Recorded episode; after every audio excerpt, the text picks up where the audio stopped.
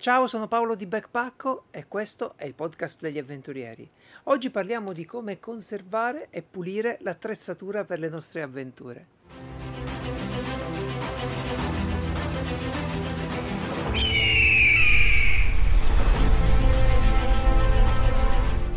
Vi do il benvenuto al Backpackocast, il podcast di Backpacko. Potete trovare Backpacko su YouTube, su Facebook, su Twitter, su Instagram, su tutti i social, quindi non perdiamo altro tempo e dedichiamoci all'argomento del giorno.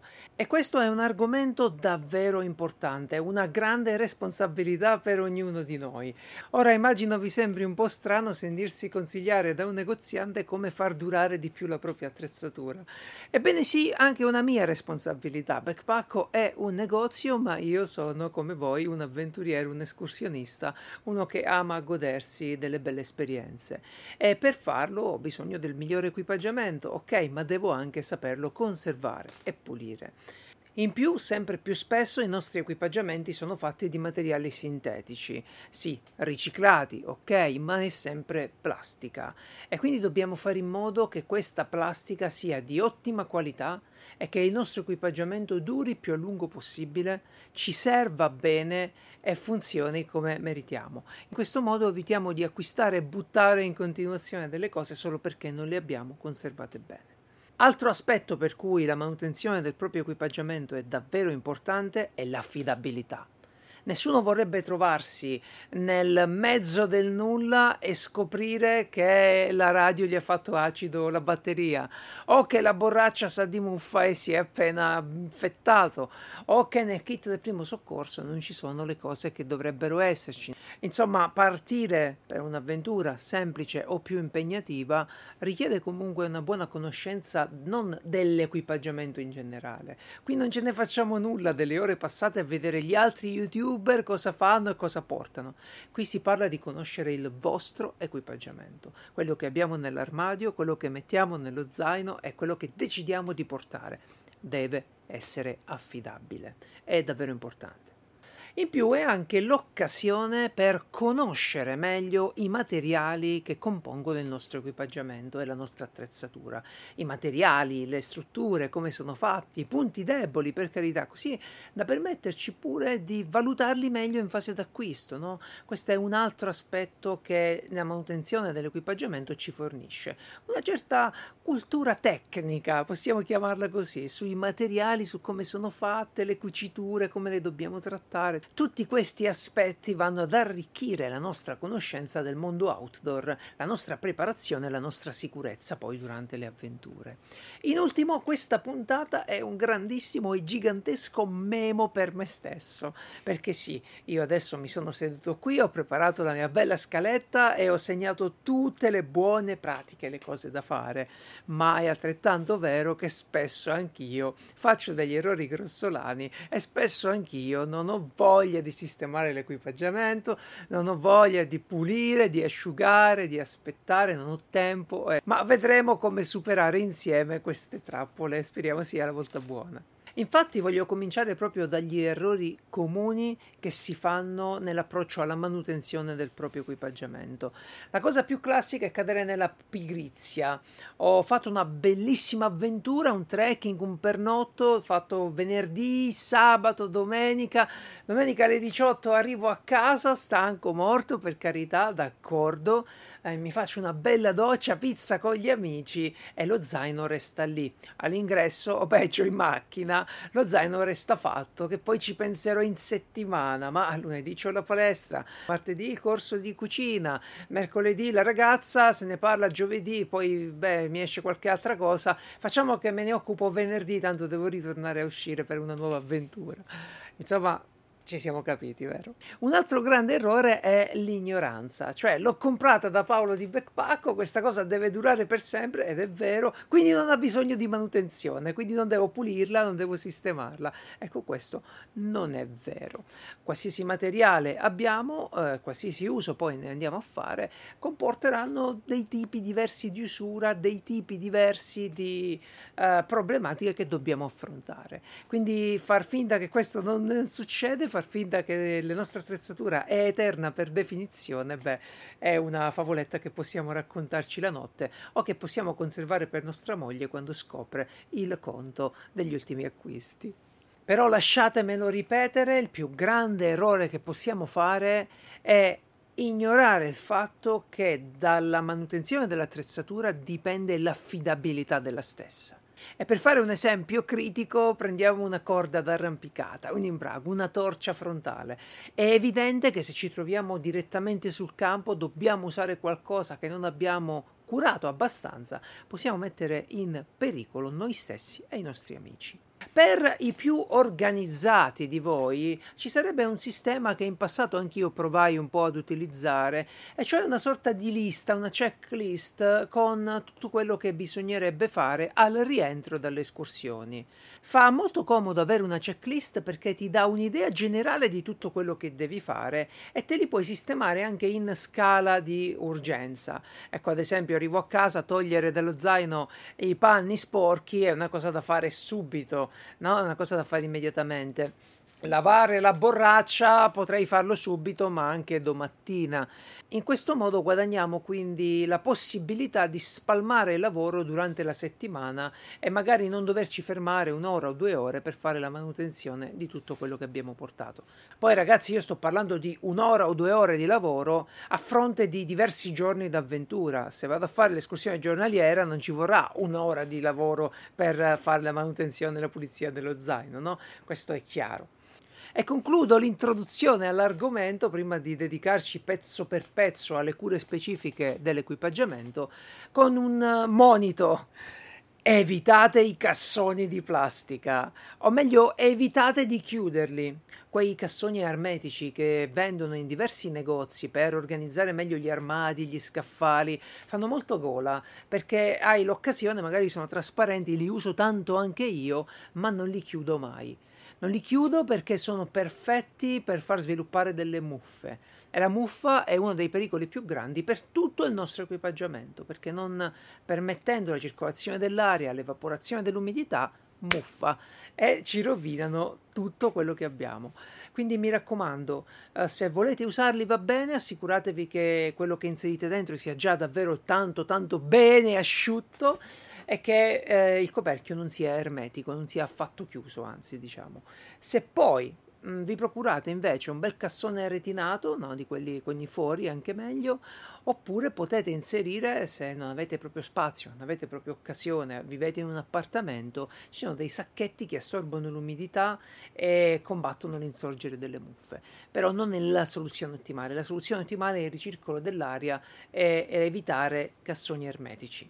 Allora, adesso inizia una scarrellata di equipaggiamento e attrezzatura e di qualche consiglio che posso darvi sulla manutenzione al rientro di un'avventura.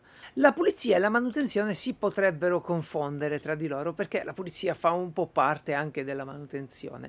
Però immaginiamo la pulizia come quella fase in cui rimuovo lo sporco che ho guadagnato uh, nella, nell'escursione e invece la manutenzione è quella fase dove cerco di mitigare l'usura delle parti, no? Ok, ora uh, fa tutto strano, andiamo al, andiamo al sodo, cominciamo e via, le scarpe. Allora, le scarpe possono arrivare a casa in condizioni pietose perché molti di noi hanno il cambio all'auto, cioè significa arrivare alla macchina, prendere un sacchetto, infilarci le scarpe sporche di fango, di neve, di tutto e poi chiuderle bene perché se no perdono e poi arrivare a casa, iniziare a scaricare la macchina, eccetera. Uh, cosa fare? Innanzitutto rimuovere, è chiaro, residui di fango e polvere, quello che potete vedere, io rimuovo tutto perché c'è poi per le scarpe da prestare particolarissima attenzione quando si viene via da alcune zone che sono contaminate, ad esempio con la peste suina, eccetera. Quindi in quel caso una bella pulita e una bella disinfettata, se avete animali informatevi con il vostro veterinario, magari le volete lasciare in garage, magari è meglio perché i gattini, anche i cani, sono soliti poi andare a ricercare questi odori che portiamo dentro e magari prendono dei batteri o delle malattie che sicuramente non si meritano. Quindi stiate attenti a questo aspetto delle scarpe, cioè quello che c'è sotto le scarpe. Poi c'è eh, quello che c'è sopra alle scarpe, solitamente polvere. Uh, ora, se ho delle scarpe in Gore-Tex o impermeabili, io butto su un po' d'acqua come viene, non sto lì con lo spazzolino, ok? Mi basta buttare su un po' d'acqua per rimuovere giusto l'eccesso e mi sta bene così. Non è il massimo, il massimo sarebbe pulire bene, però insomma, devo pure vivere, no? Uh, c'è un altro aspetto, le scarpe traspiranti. Immaginate le scarpe con il 3D mesh sopra, che sono molto traspiranti. Ecco, quelle raccolgono davvero tantissima polvere, soprattutto nella stagione secca, nella, nell'estate. E cosa fare in questo caso? Beh, si prende la scarpa, si capovolge, quindi con la suola verso il cielo, e con una spazzola morbida si comincia a spazzolare.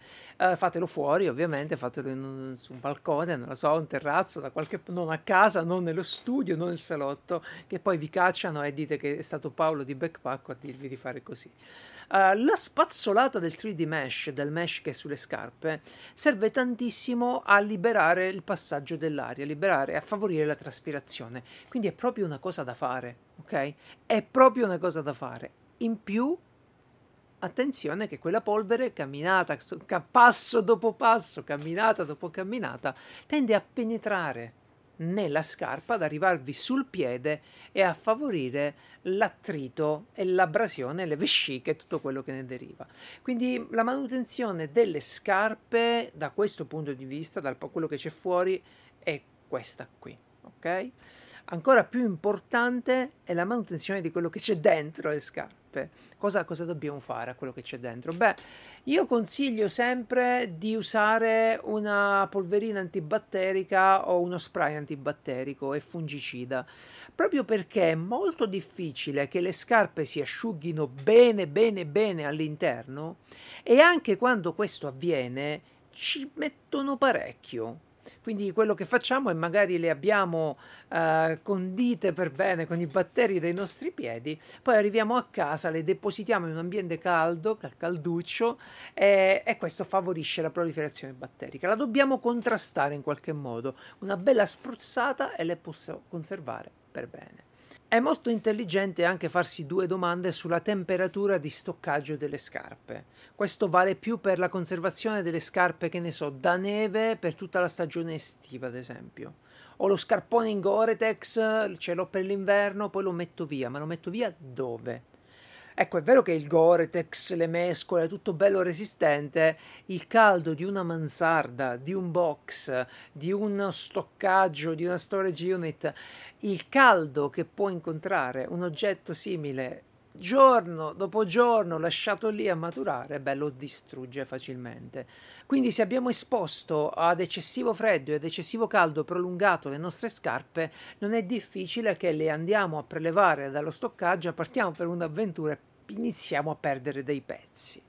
Ok, questo perché si depolimerizza, si devulcanizzano le mescole, succedono cose brutte e quindi poi uh, ci ritroviamo a dover, uno, ricomprare, è chiaro, le scarpe.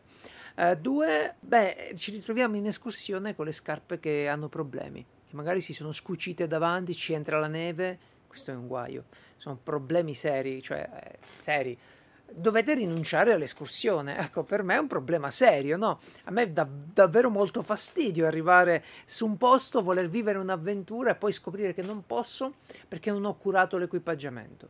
Questo mi fa... Eh, mi fa incazzare, proprio così, non è che dici ti fa un po' inalberare, ti, ti rende nervosetto, no, no, mi fa proprio incazzare. E poi c'è la questione ambientale buttare un paio di scarpe è una decisione importante per l'ambiente. C'è tanto materiale, tanta plastica, tanto lavoro. Quindi soldi, affidabilità e ambiente. Queste tre caratteristiche le troveremo sempre. Sono quelle che dove magari una, una funziona di più su di voi, magari siete più sensibili al tema ambientale che a quello dei soldi o a quello dell'affidabilità o il contrario. Però una di queste tre cose sicuro vi interessa, se non tutte e tre come dovrebbe essere. Cercate di capire qual è il vostro drive e ripetetevelo, devo fare manutenzione, devo sistemare le scarpe che ho in macchina, devo sistemare le ciaspole, devo sistemare lo zaino, eccetera.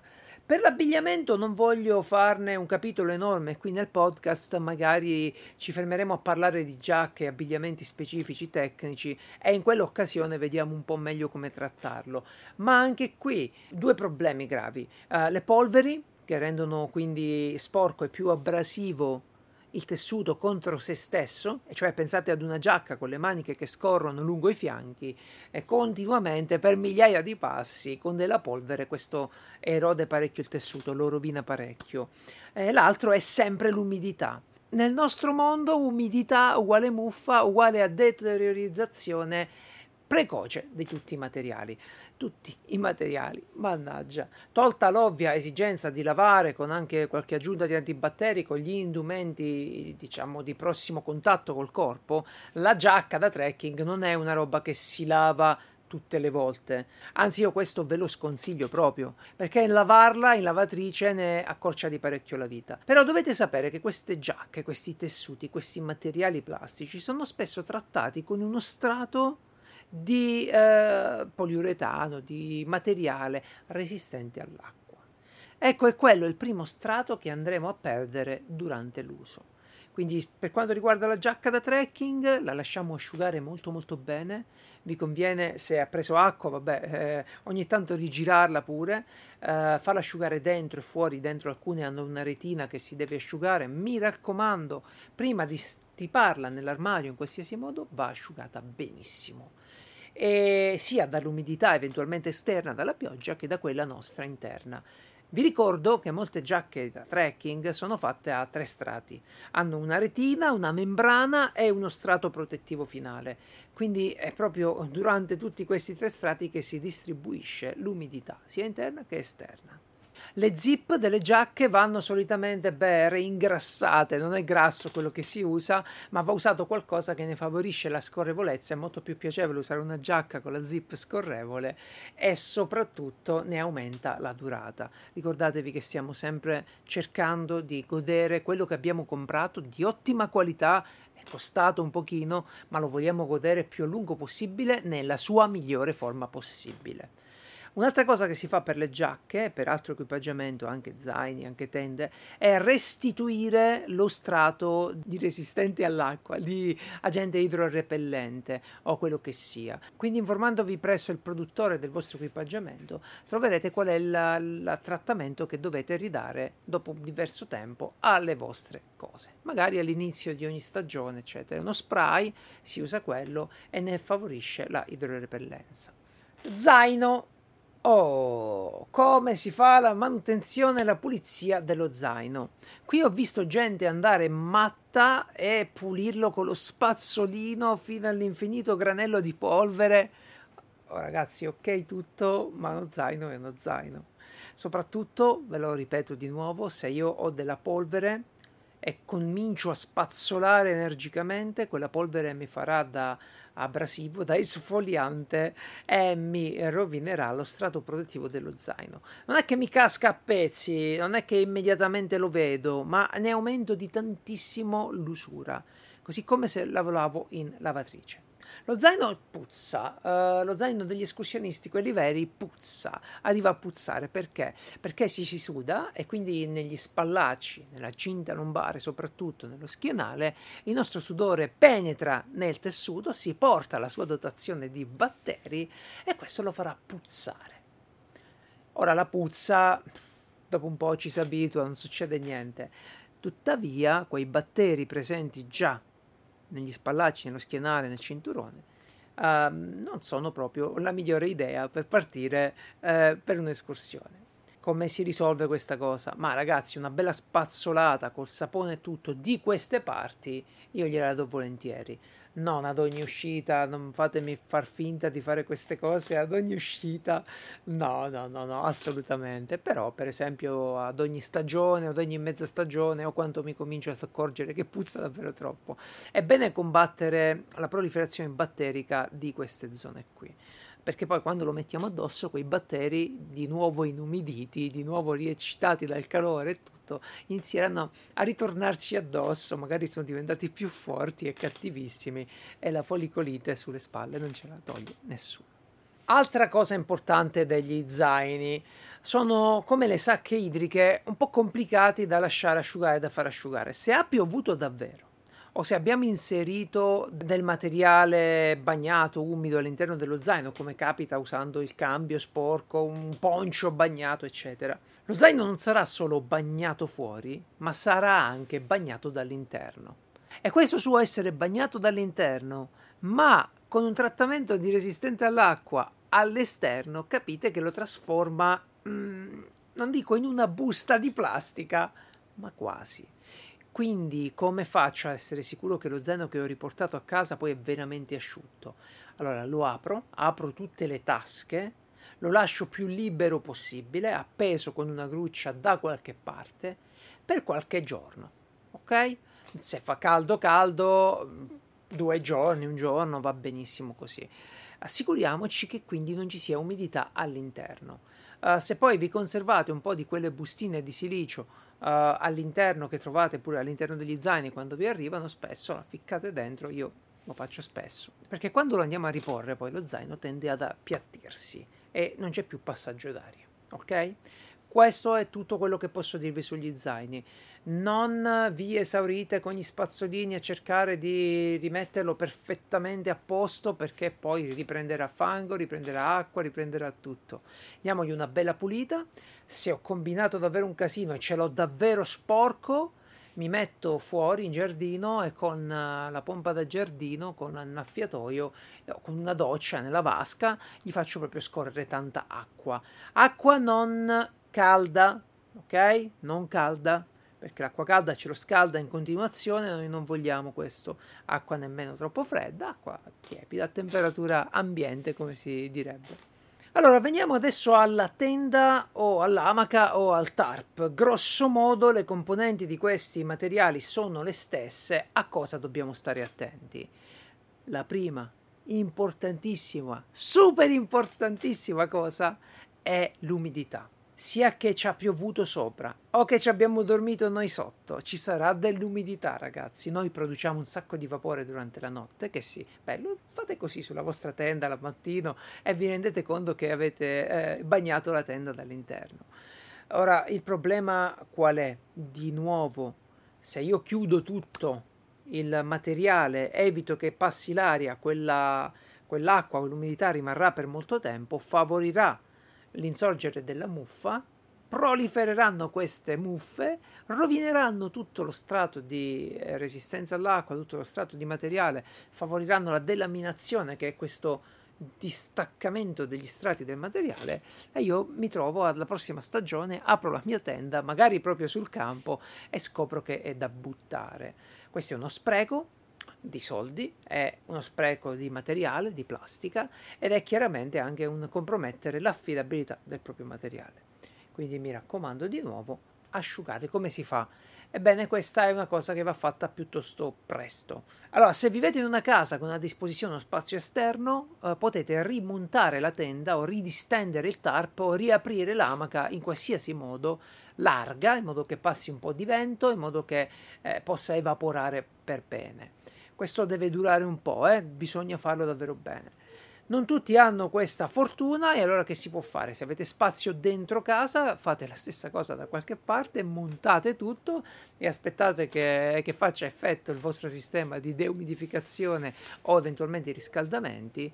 Uh, non usate mai asciugatrici uh, elettriche, okay? di solito hanno temperature molto elevate che rovinano del tutto i nostri materiali.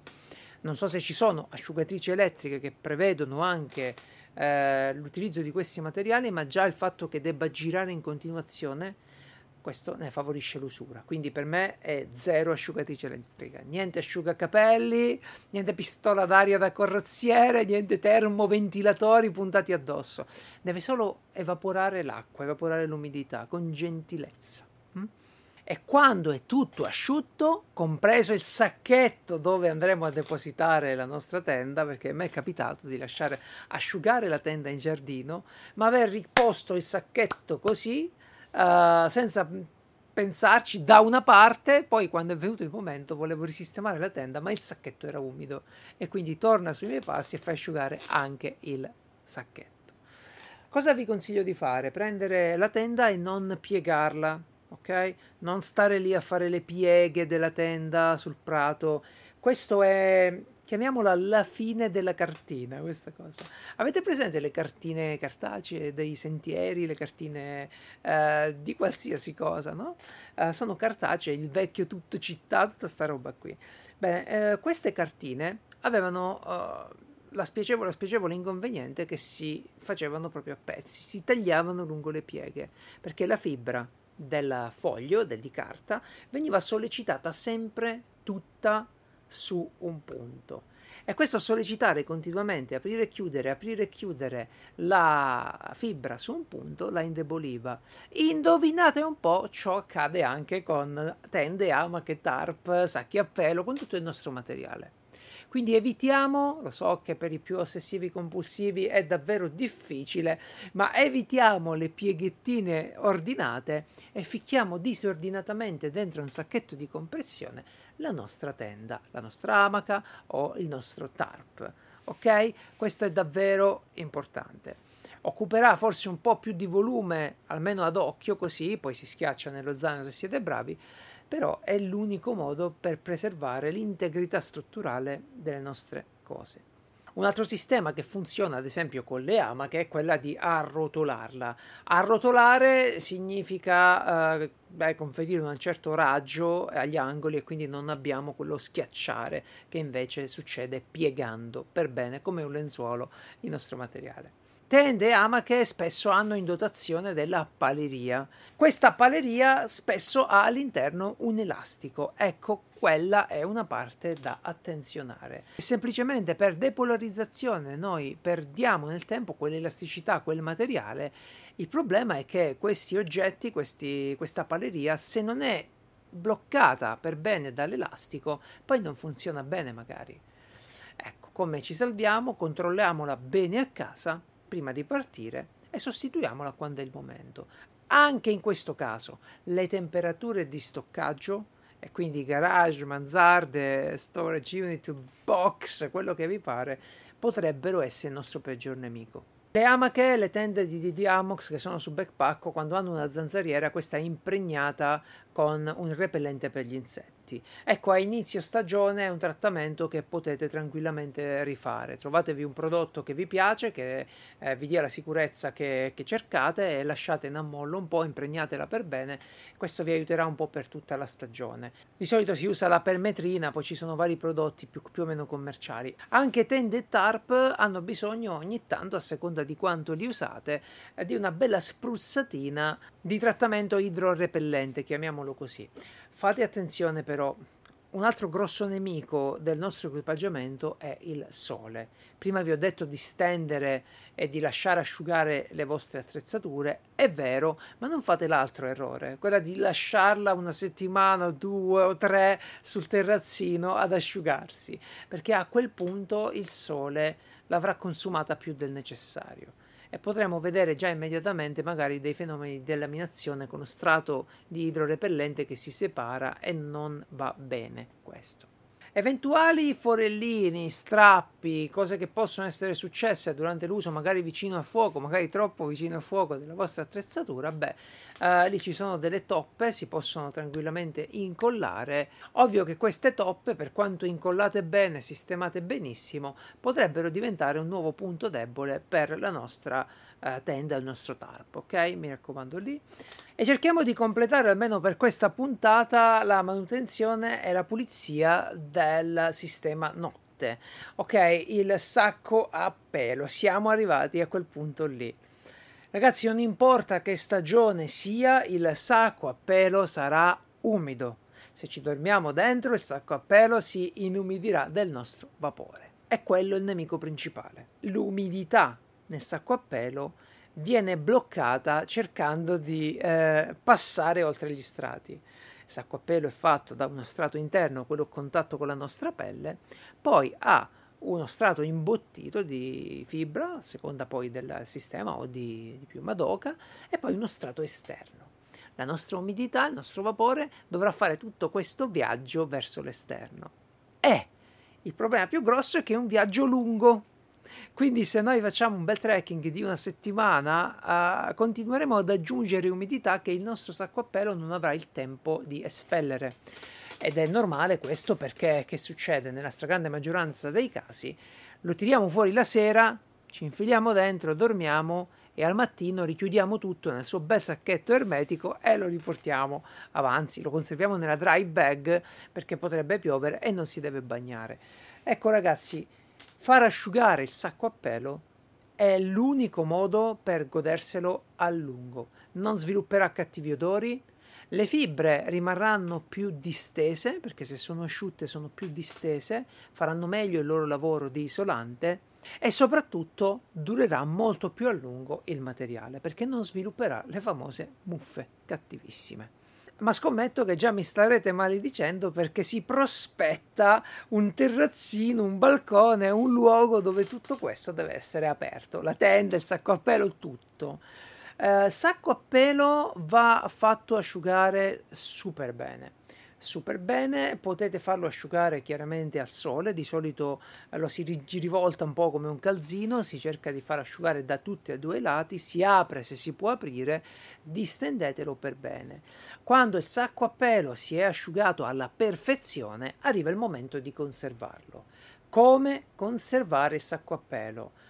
fino alla prossima avventura, ok, ma anche fino alla prossima stagione. Quindi diciamo una conservazione di uh, breve periodo e una di lungo o lunghissimo periodo. Uh, il modo migliore per conservare i sacchi a pelo è quello di tenerli appesi in armadio, nella, in una gruccia, ok? Appesi per bene.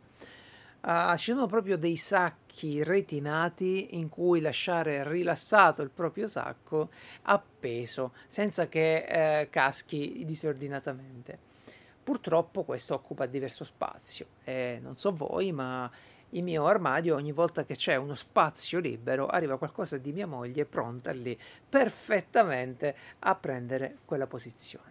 Quindi come possiamo risolverla? Allora, uh, se il sacco a pelo è sintetico ed è economico e non è per le temperature più estreme, il mio consiglio è quello di lasciarlo nel suo sacco, non compresso ok? Quindi lo teniamo nel suo sacco senza comprimerlo con le cinghie. Se poi abbiamo a disposizione un po' più di spazio, una, un altro sacchetto un po' più largo va ancora meglio. Una dry bag va ancora meglio. Se invece il sacco a pelo è molto costoso, magari di più Madoka, magari un sacco a pelo premium per le temperature molto rigide, ecco che lì dobbiamo davvero evitare di lasciarlo compresso e di toccarlo in maniera troppo costretta. Lì pensateci prima, prima di comprarlo, dove lo metterò quando non lo uso e vi procurate un contenitore, un sacchetto retinato per tenerlo lì tutto il tempo che non lo utilizzate. È davvero fondamentale. Dovesse succedere che per qualche ragione l'avete tenuto troppo compresso, beh, non è che va buttato. Potete eh, portarlo in una lavanderia, farlo lavare, farlo asciugare e allora sì che riconquisterà il suo volume originale. Però eh, in questo modo guadagna pure un po' più di usura. E infatti va lavato o non va lavato il sacco a pelo? Allora, conosco davvero molti avventurieri, hikers e trekkers, come volete, che in pratica non lo lavano mai. Che è quello, puzza da morire, il loro discorso è tanto puzzo io, puzza lui, puzziamo tutti e via. È vero che gli oli grassi che perdiamo eh, dalla pelle, che il nostro sudore, il nostro sebo, lo attacchiamo a, queste, a questi materiali, non gli fa benissimo e ne riduce anche la traspirabilità nel tempo. Quindi una bella lavata ogni due anni, dipende poi da quanto lo usate, in che stagione lo usate, o ogni anno andrebbe preventivata. Però lavarlo, dicevo, ne accorcia un po' la vita. Cerchiamo di farci un'idea precisa di quando è il caso di lavarlo.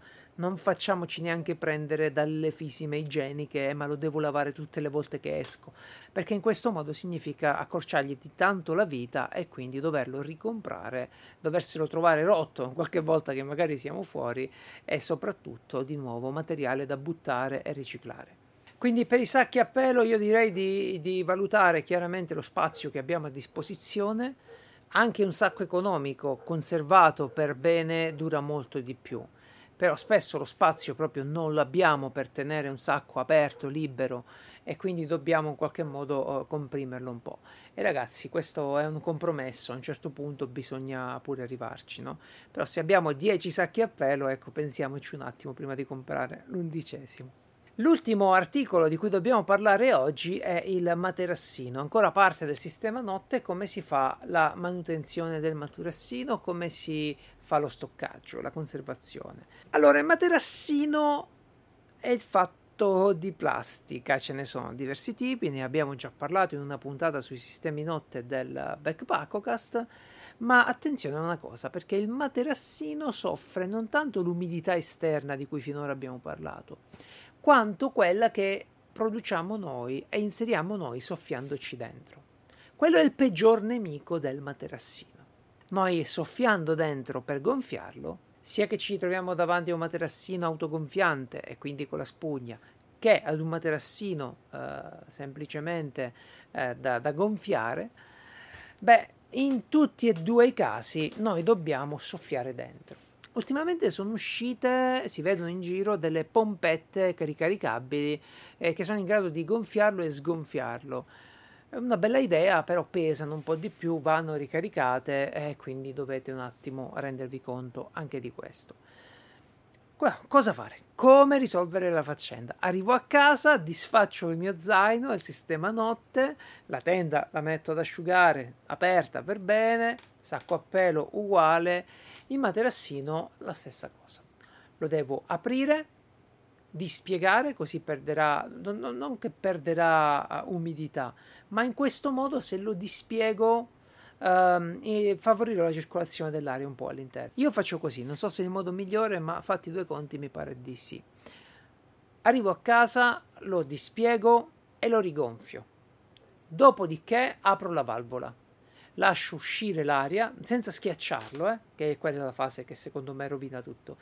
Uh, lascio semplicemente che si sgonfi dell'eccesso d'aria e piano piano l'aria continuerà a fluire fuori e a portare via l'umidità. Questo preferisco farlo su un tavolo, su una superficie piana. Se il vostro materassino è di quelli autogonfianti, come alcuni di DD Amox per le amache, beh, in questo caso dovete badare a due cose. Una è appunto far uscire e asciugare questa umidità e l'altra è evitare di stoccare tutto in maniera troppo compressa, perché ritorniamo al problema originale. Sono delle fibre, hanno una memoria, le celle della spugna del poliuretano espanso sono fatte in un certo modo, se noi lo schiacciamo nel sacco perché non occupi spazio, quando poi usciremo fuori in, in escursione sarà difficile fargli riguadagnare la forma originale quindi anche i materassini autogonfianti andranno conservati in maniera più rilassata possibile. È facile questa perché se avete un armadio qualsiasi, lo pulite per bene, lo mettete dietro a tutto, dritto in qualche modo, inventatevi qualche appiglio, qualcosina, un pezzo di paracord, insomma, non ci, non ci mettiamo le mani ai capelli per così poco, però è comoda questa cosa qui di lasciarlo completamente disteso e quando poi vi servirà per l'uscita, prima di uscire lo ricomprimete per bene, così rimarrà compresso il minor tempo possibile. Fate anche molta attenzione ad usare i materassini, quelli a celle chiuse, quelli di spugna, quelli classici, per riposarvi durante i trekking. Io lo faccio spesso, però che succede? Uh, durante la giornata mi fermo, butto giù il materassino, mi butto giù io, mi riposo un poco, poi però mi accorgo la sera che quando risistemo il materassino in tenda mi ha sporcato la tenda. Non è tanto lo sporco, ma il fatto che io abbia aggiunto della polvere all'interno della mia tenda, sotto il mio peso, sotto il materassino, sotto il mio peso, e io che mi muovo, tira di qua, tira di là, e l'usura che naturalmente si crea anche sotto il pavimento della tenda, ci rendiamo conto che stiamo lavorando un tessuto con dell'abrasione sia dal basso che dall'alto ed è proprio la parte della tenda che noi non dobbiamo forare in nessun caso. Bene, una volta che abbiamo trattato dell'abbigliamento, delle scarpe, dello zaino, di tutto il sistema notte, ci rimane beh, tutto il resto, coltelli, attrezzatura elettronica, gavette, borracce, contenitori vari, tutto il resto lo discuteremo nella prossima puntata. Sviscereremo ancora più a fondo questo argomento e tireremo poi le somme di quella che è una procedura di pulizia e manutenzione completa di tutto quello che possiamo portare in giro in escursione. Intanto vorrei sentire anche la vostra, come affrontate voi il ritorno a casa, la manutenzione di quello che portate a casa, lo stoccaggio, la pulizia. Fatemelo sapere qui nei commenti, scrivetemelo pure sugli altri social social. Vi ringrazio per essere stati con me, vi ringrazio per aver seguito un'altra puntata del Backpackocast che torna appunto martedì mattina, ma nel frattempo seguite il canale YouTube perché le novità non mancano mai su Backpacko. Alla prossima ragazzi!